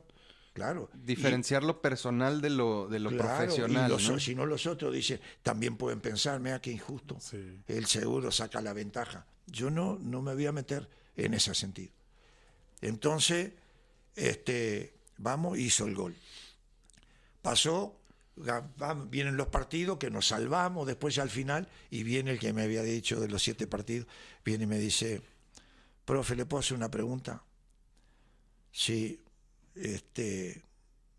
¿Cómo hago yo para regresar a jugar? Le dije, ¿te acordás la pregunta que te hice aquella vez? Que cuando fueras entrenador fueras el técnico. Ahora te la voy a preguntar de nuevo. Si vos ya tenés el título de entrenador, ¿qué harías ahora? No lo tenés, pero yo te estoy haciendo la pregunta. Le digo, primero... Un examen preparatorio. Le dije, a ver, ¿cuántas veces hablé con vos? 7, me dijo. Le dije, sí, tenés razón, 7 veces. Mirá lo que sabés. ¿Y qué te decía yo? que tenía muchas condiciones, que yo tengo todo para ser el mejor, que tengo esto, que tengo esto. Por eso te la dije 7 veces cada vez que podíamos hablar. Y ahora me venís a preguntar, yo te vuelvo a preguntar ahora, ¿a quién sacas para que yo pueda ser justo con vos y te ponga? Me dijo, la verdad, a ninguno. No. Bueno, tenés razón. Si tenemos la oportunidad de nuevo, y ahora hay, y volvió a jugar igual después, en los partidos que tuvo que entrar. Le dije, si tuviera que hacer, vas a entrar. Pero vos te perdiste, fuiste vos el que te perdiste. Sí. Yo no te ejecuté. Yo solo hice una cosa y vos, y cuando quedaste lesionado, pasaste en recuperación. Y está en broma, después le decía, pasaste en recuperación y no había. Y a lo mejor sí la tenía, pero bueno, no la habías dicho y ya está. Entonces, cosas hay de esas, como otras que tuve también, pero hay que arreglarla y se arregla con el plantel. Y si no, es como dice, cuando la cosa no era como ellos hablaron adelante del grupo, si es solo, entonces yo le digo, bueno, vení, vamos a hablar, qué es lo que te inquieta, ¿no? Uh-huh. No tiene ningún problema. Profe, sabemos que en el fútbol hay todo un tema de que además es un negocio y que además está muy relacionado con fama y con todo tipo de tentaciones, vicios y... Vida de rockstar. Pues los futbolistas son los rockstars, ¿no? Entonces, incluso se posicionó mucho el tema con la película de Rui Cursi, después con el tema de Club de Cuervos. Profe, ¿qué nos puede decir para los que no hemos estado con un contrato, con el placer de que le paguen para jugar y detrás de un vestidor o en un estadio? Del 1 al 10, ¿usted cómo diría que esto es cierto? Y también en su experiencia, ¿cómo lo ha manejado tanto como jugador como para ser director técnico? Para quien no lo sepa, el profe Huguí fue en su momento, cuando era volante, el mejor jugador de la liga en el 74-75 con el Toluca, cuando fueron campeones además.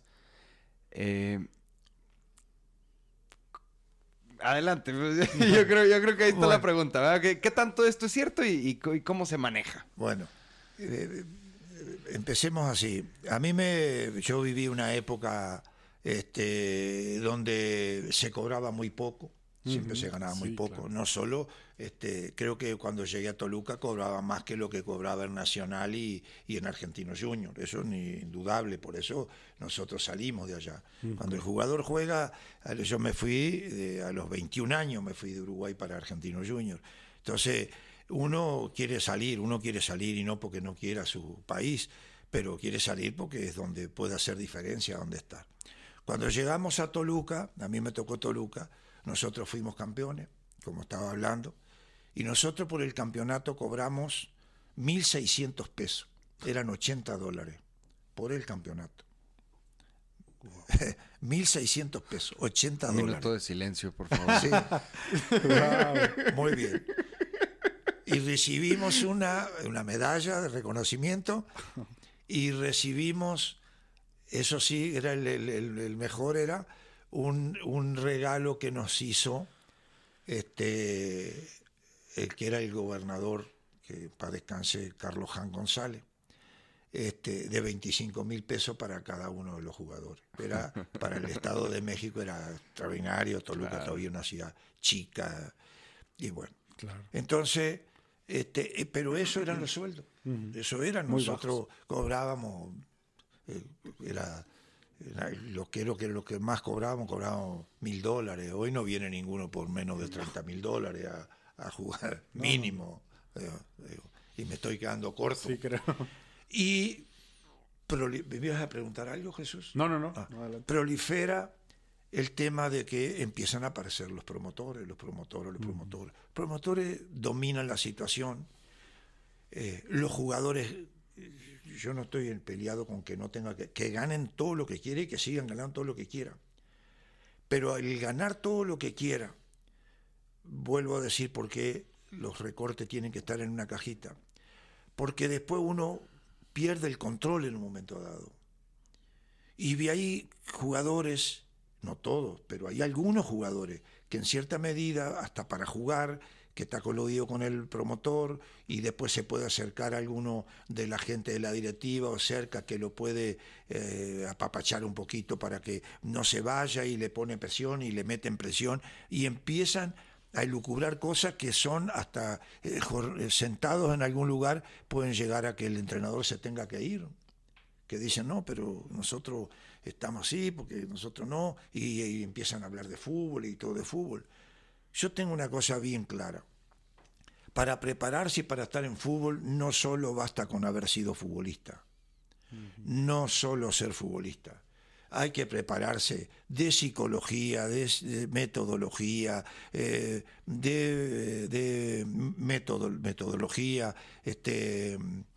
físicamente, de la parte física, sudar de la parte física, de lo táctico, como decíamos, de la persona, del ser humano. Primero está la persona, después está el futbolista.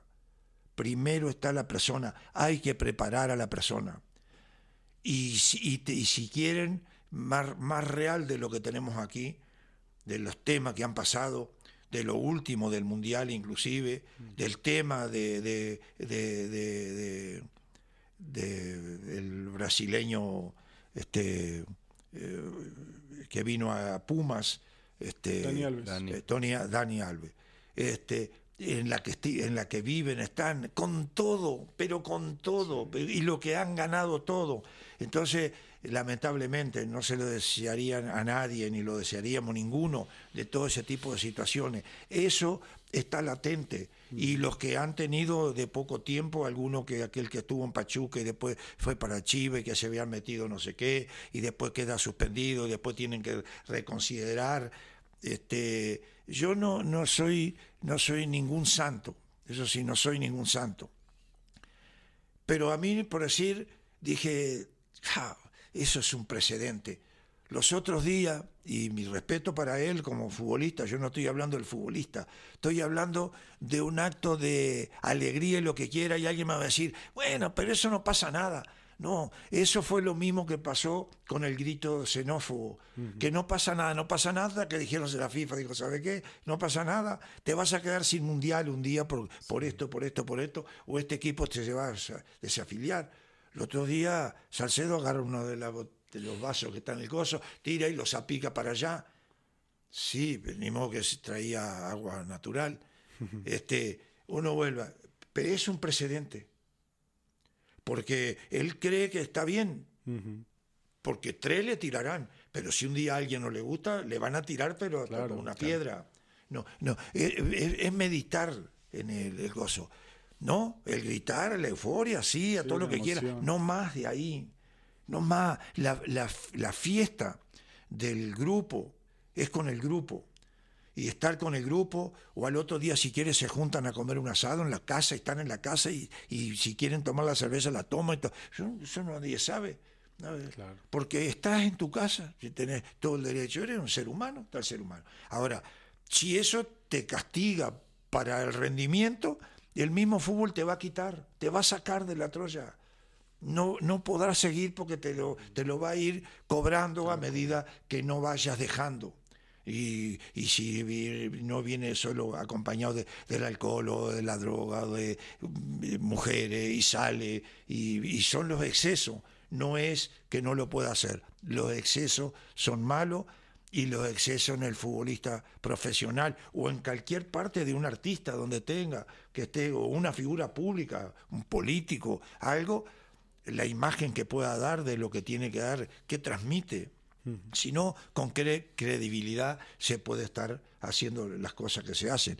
Es peligroso, hay que estar muy atento. Creo que ahora, como decía, más que nunca, por los grandes contratos, las situaciones con los entrenadores que a veces tienen que soportar algún jugador y entrenadores de selección. Sí. Que no, que fulano sí tiene que estar porque la televisión lo quiere, o el otro lo patrocina, o el patrocinador lo pide. El entrenador de la selección, hoy que fue Coca, y Coca tendrá que entender, aunque está él siendo parte de un grupo que es de él, que lo avala a él, que el promotor que él tiene es el promotor de los equipos, varios de los equipos que están dentro de los que decidieron su nombramiento, y que va a tener que ser muy frío porque habrá cosas que él tendrá que decir, no, por más que me digan que no va. Este no va, porque no voy a dar nombre ahora porque sería injusto que lo manifestara, pero ya de cualquier manera ya algún bombazo empiezan a tirar de quién tiene que seguir. No, fulano sí, ya lo dijo que sí, el otro sí, que sí, ah, muy bien, que sigo que sí. A ver, ¿qué es lo que sirve para México? ¿Qué es lo que tiene que hacer por México? Y que dentro de lo que él vive como entrenador o vivió como entrenador en el Atlas, hoy tenga que cambiar el libreto, lo tiene que cambiar con la selección, porque es totalmente diferente. Que hay los problemas, José, por la pregunta, sí los hay, y hay que preverlos, y hay que decirlos en privado con los jugadores, tenés cuidado, vos estás acá, los que debutan se los digo 1000 veces, cuando entres a la cancha, fulano, vas a debutar, ponete algodoncito acá en la oreja, lo que te griten. Vos no te preocupás porque el grito del compañero lo vas a sentir con los algodones, pero el de la tribuna no lo vas a sentir. ¿Es en serio eso de los algodones? Sí. A Schuren se lo puso, destapó. Claro, es que cualquiera le grita cualquier cosa, porque también hay celos y envidias afuera. Por eso iba a decir, muchos creen, de ahí arranqué, muchos creen que solo por jugar se sabe todo de fútbol. No, porque también hay que prepararse como director técnico. Sí hay que leer, sí hay que aprender qué es lo que de la metodología, cómo se tiene que actuar. Y de la psicología ni hablar. Hoy todos los equipos tendrían que tener 2 y 3 psicólogos. Sí, claro. Usted es psicólogo, José. ¿Sí? Lo voy a invitar un día. Tiene que ser psicólogo. Por favor. ¿Seguro? Sí, pero sí, ¿por qué no? Porque usted sabe que porque sí. ¿Cómo no va a poder que sí? Si dejemos, ahora quitemos todo. Quitemos el alcohol, todos los vicios. Quitemos los vicios. Sí, pero ¿y la ansiedad? Y los miedos. Claro. El fracaso, el poderte levantar después de una rachita. Sí. Las caídas del fracaso, de que no te salgan bien las cosas, y de que si no te sobrepones, si no tienes resiliencia, te quedas en el camino. Y necesitas de la persona que te va a fortalecer, el que te va a poner ahí a jugar, el que te va a cimentar para que estés bien. Ese es fundamental. Tiene que haber, y lo va a ayudar. Yo llevé psicólogos en Correcamino, que calificamos, cuando salí de Cobra, que fuimos y calificamos, un psicólogo que César Humberto Carranza, que en paz descanse, era de la U de Nuevo León y estaba en Vitoria, y me dijeron, tengo a César acá, bueno, y tráigamelo. Y a César yo tenía problema de cuidados personal, más que de cualquier otra cosa, que no era de vicio de droga ni nada, estaba, pero problemas familiares con la señora, y que esto y los hijos y tal. Y le dije, César, con fulano, y se lo dije al plantel, muchacho, los que quieran van, él es profesional, el que va solo con él y actúa con él, y él le dará lo que tenga que darle. Claro. Él no va a ventilar ni a mí, no tiene nada que, a mí no me tiene que decir absolutamente nada, porque no se crean que eso que ustedes saben que siempre se dice, que nada, si los jugadores no son locos como para estar en el psicólogo, no tiene nada que ver. Entonces él habló con 3 o 4 de los importantes que nos seguimos escribiendo y todo, y decían, César, cómo nos trató a nosotros, era fundamental. Acá también tuvimos 2 en Indios, y siempre al pie del cañón, gente que sumó. Extraordinario. Entonces, yo creo que el fútbol tiene, a nivel general, mucho más cosas buenas que malas. Pero lamentablemente, lo digo así, y tengo infinidad de amigos, no todos, muchos amigos, pero igual, lo sé porque yo la viví como analista, y tenía compañeros que eran los reporteros. y los reporteros me decían a mí, profe, el niño Águila, que es amigo, decía, ya fuiste a reportear, ahora te mandaron a Cuapa, sí, pa, y está tu equipo. Sí, está mi equipo, dije, pero sale y ninguno te quiere dar nota y tal, pa. Y bueno, ¿y qué haces cuando te quieren dar nota? Dice, y no, porque hay alguno que le dieron y yo tengo que pedirla, porque si yo no traigo nota, me corren. Entonces, el periodista también tiene una gran presión encima. Claro. Entonces, se van juntando una gran cantidad de cosas que nadie sabe que no, y se empiezan a ventilar. Es mejor decir, y a lo mejor alguien dice una mentira, pero ya la soltó. O intuyó, o alguien le dijo, mirá eso, y bueno, sí, para él fue nota y la sacó. Entonces, no, a lo mejor no es verdad. Ese es un tema, y está rodeado de todo ese tipo de situaciones que, pero repito, buscándole la vuelta, claro, es más de las cosas buenas, maravillosas del fútbol, y que los aficionados entiendan que ellos son aficionados de fútbol. Ellos creen que estando en una cancha tienen derecho a decir, es que fulano es un desastre, hay que sacar, tiene que salir fulano. ¿Qué saben lo que dijo el técnico? ¿Qué le pidió el técnico? ¿Qué el técnico, si sabrá, si el técnico está ahí, por qué lo está dejando? Yo recuerdo, en los goles de Chivas gritaban que pusiera a Maleno y al Chino y a fulano y que estaban, y cada quien tiene su pálpito, a ver quién va a poner contra Chivas. Y faltaban 13 minutos cuando entró Maleno. Yo dije, es para Maleno ahora, Walter, y después el Chino. Primero porque Maleno lo va a desgastar, porque nosotros vimos que Chivas estaba cansado. Chivas estaba muerto, nosotros también estábamos cansados, un calor hacía ese día. Sí, hace mucho calor. Y bueno, y se dio. Capaz que si mañana digo, la próxima vez hay que hacer lo mismo, porque no es claro. Es algo que nace en ese intento que uno dice, exacto, es esto. Y como teníamos lo que teníamos, sabiendo y teniendo el conocimiento de ellos primero y fundamental. Y después, como todo, es el momento, porque si no es morir ahí sí con la bota puesta. El perdido va toda. ¿Es esta? ¿Cuál otra? A ver, ¿quién? ¿Voy a sacar un defensa? ¿Voy a sacar un delantero? No, dentro de lo mismo meto dos delanteros. Salió. Gracias a Dios salió y ahí está. El Coco Jiménez. ¿No? Profe, para cerrar, ¿qué representa el fútbol para usted? Que en pocas palabras, ¿qué representa? Sí. Ayer se lo decía a Andoni Iñaki, ayer. El fútbol, mijito, el fútbol es todo. El fútbol es todo. Yo sí fui a verlos a ellos y uno grita, profe, y habían jugado ellos, ¿no? Y había jugado Iñaki. Profe, no se enoje, profe, el del equipo rival. Daban cada patada. No, me voy a enojar, me río, porque yo quiero ver jugar al fútbol y acá vienen a pelear ustedes. Y él se rió, seguro. No puede ser. Un domingo para pasarla bien, claro, y tal, uno le expulsaron, el otro que le metió el planchazo, el otro que le tiró un cabezazo, y el otro que... Y yo digo, no es así, pero voy y me divierto, claro, y veo cosas y aprendo cosas de lo que ahí pasa. Y digo, y los jóvenes no pueden jugar acá, hay que hacer. Entonces, ahí voy yo buscando la vuelta, qué es lo que tengo que hacer para ayudar en el tema que decíamos hoy, de hasta los 14 años. El futbolista, desde los 8 años hasta los 14, tiene que jugar para divertirse. La formación no compite para... La formación compite para formar, no compite para ganar.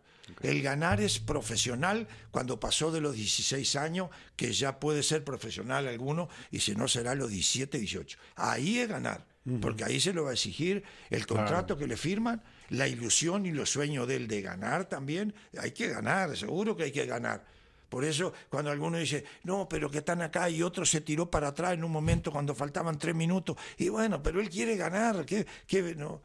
Lo que no está sabio de que no va a ganar porque se tire para atrás, va a ganar si también sale al ataque y si lo busca allá arriba, porque si el rival se me tiene que venir para ganarme, porque yo estoy ganando, si yo me pongo más arriba también más le voy a complicar, claro. Entonces ir contra la corriente de lo que tenga que ser ganar a ultranza, que estás corriendo un riesgo de que es más chance de perder. Entonces El fútbol es todo. Yo estoy el día en el fútbol. Yo estoy todo el día al fútbol. Y si me dan otro trabajito... no, que hay una escuelita para hacer en el... Yo voy a todas las escuelas que ustedes quieran. Y, hay un... Yo lo que quiero es que inviten al profe Hugo a dirigir otro equipo de primera. No, yo también sueño. Y se los digo. Después lo que veo... Miren que sí puedo dirigir, miren que no estoy sordo, no estoy chueco, no estoy... Enterito, entreno todos los días, estoy sano y entero, no tengo problema, Sería una joya. Sí, sería una joya. Hay varios equipos ahí que ayudaría. Ayer en la mañana fui a comprar asado, porque los domingos hago carne con los hijos, con la familia. Le compro un asado. Y fui, y un señor me dice, señor Eugui, ¿no? Sí, mucho gusto. No, yo sé quién es usted, bueno, pero mucho gusto, yo no sé quién es usted. Dice, qué alegría verlo acá. ¿Y qué hace acá? No, aquí vivo. Bueno, sí, sabía que vivía, bueno. Y está haciendo, ¿y no le han invitado a ningún lado? No invitan, se ve que no soy útil para nada ahora. No. Estoy acá, así en broma. Le digo yo, no, ¿qué pasó? No, sí lo soy, pero no tengo promotor, Ya vendrá alguno, hay que estar. Pero mire que sí sueño que voy a dirigir, eso sí, lo tengo en la cabecita, voy a dirigir. Y salgo de ahí, voy a la caja, viene y dice, usted se breve, y sí, una foto para acá. Está fenómeno, que les vaya bien, está muy bien y todo. Le dije, ve, gracias a ustedes, porque me dice, gracias por lo de Indios. No, gracias a ustedes. Nosotros fuimos grandes por ustedes. Es la verdad, nosotros, el equipo, fue grande por la gente. Claro. No le busquen vuelta. Yo cuando me dicen gracias a mí, gracias a ustedes, siempre les digo, gracias a ustedes fue posible esto. No hay otra. Qué gran persona. No. Se me acaba de... Hijo, mano. No. Yo quiero hacer más preguntas. Hacemos una segunda parte. Porque... Otro día hacemos de historia de entrenadores, de anécdotas, de cosas. Buenísimo. Profe, la última pregunta, que esta es obligada para todos nuestros invitados e invitadas. Comida favorita de Ciudad Juárez. ¿Cuál es? No importa, o sea, digo, hay muchas que se crearon en Juárez, ¿no? Como las que conocemos, el burrito. Que le guste comer aquí. Pero la que más le guste de Juárez. O bebida, no sé si hay una bebida. No, a mí, bebida no. A mí comer, de acá, porque hay también... y los comí los otros días, no lo debería comer porque hay que caminar más después. Pero me gusta, por decir, el pozole, riquísimo, los tamales, riquísimo, los chamorros que viene Benjamín en el habanero, espectacular, exquisito. La verdad, ¿sabe qué? Nosotros tenemos la carne y la pasta. México, por eso el burrito, si lo como, me encanta el burrito. Lo único que de verdad se lo digo, como agarro unas tortillas de maíz, saco la de harina y lo paso para la de maíz, como la de maíz y no, pero el burrito es con la de harina. Cuero no se cuida así de fácil, papá. Toda harina, seguro, todo. No. Qué buena. Hay que comer sin gluten, sin azúcar, hay que evitar los lácteos, hay que hacer ejercicio. Todo es sacrificio. Sí. Y el jugador tiene que entender, jugador lo primero, los chiquitos de la escuela, a los que mayorcito le digo, oigan, a los que tienen 13 años, miren, ustedes lo que tienen que hacer, yo se lo digo a ustedes, ustedes lo que tienen que hacer es venir acá, disfruten. Ustedes tienen que disfrutar y ir a divertirse. Tenemos que ir a jugar a divertir. Si no nos divertimos, no vamos a ir a jugar. Vamos a divertirnos. Pero hay algo que para divertirse también es necesario. Abracen el sacrificio de que ustedes tienen que repetir, porque con ello hay que repetir parte interna, control y parte interna. El pie de apoyo va paralelo a la pelota, le pega así porque señala al que se la va a dar. Cuando viene el control de la izquierda, de la derecha, recesione con la izquierda y quede con la derecha. Si viene de allá, se recesiona con la derecha y se golpea para allá. Entonces, ustedes presten atención. Cuando hacemos la trenza tiene un objetivo. Yo tengo que pasar bien aquí y paso por atrás. Este va a tirar aquí y va a pasar por atrás de este y esta la trenza, ¿no? Que es del básquet. Y le voy a decir otro para cerrar bien. De la comida, México, Creo que es el único país del mundo, el único, que tiene variedad de comida impresionante, sí, sí. Y en todos los estados puede haber una como especial. Acá sí. Los burritos, no tengo ninguna duda, y se comen los burritos. Mis hijos los comen, digo, está bien, y me encanta el guisado del burrito, me gusta el del asado, Sí, el de los trozos, es riquísimo, pero le pongo la tortillita de maíz. Y como el chile en nogada en Puebla, o el mole de Puebla, o el chile en nogada en Yucatán, no sé dónde está. Entonces, la comida mexicana es buenísima, es lo mejor. Y creo que le iba a decir ahora, dije, tengo que decirle esto antes de que me vaya, creo que ahora se me fue por salir para otro lado. Pero era algo de la comida,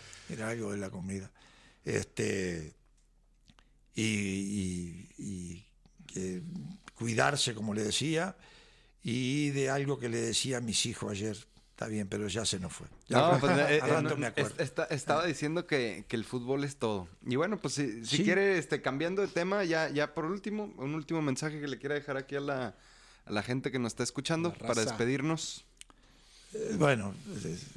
Tendría que decir tantas cosas, pero tantas cosas buenas de la gente de acá. Yo... con mi familia y yo, el agradecimiento más grande por todo lo que nos han hecho pasar en esta ciudad, por su nobleza, por su manera de atender a la gente, hacerlo sentir bien aquí, a todos los que no somos de aquí, pero es como si fuera de aquí. Ya tomé el agua de Juárez, aquí estoy, no me van a mover aquí. Y viví los momentos más agradables con el equipo de Indios, futbolísticamente extraordinario, sin olvidar, por supuesto, el campeonato de Toluca y otros campeonatos con Nacional y todo. Pero lo de Juárez marcó porque se conjuntó todo. Una enorme tristeza en la ciudad que el equipo, junto con la gente, pudo volcar y pudo... transmitirlo desde la tribuna, y la gente desde la tribuna para el campo de juego, para que nosotros llegáramos a ser exitosos. Nadie hace nada solo. Y para decirle, creo que la que le iba a decir es, en la vida, como todo, hablando de que nadie hace nada solo, solo se llega más rápido, juntos se llega más lejos. Buenísimo. Pues muchas gracias. Gracias, profe. Gracias a usted. Por el tiempo, por la plática, por las anécdotas, por todo. Un saludo para todos. ¡Chido! Gracias.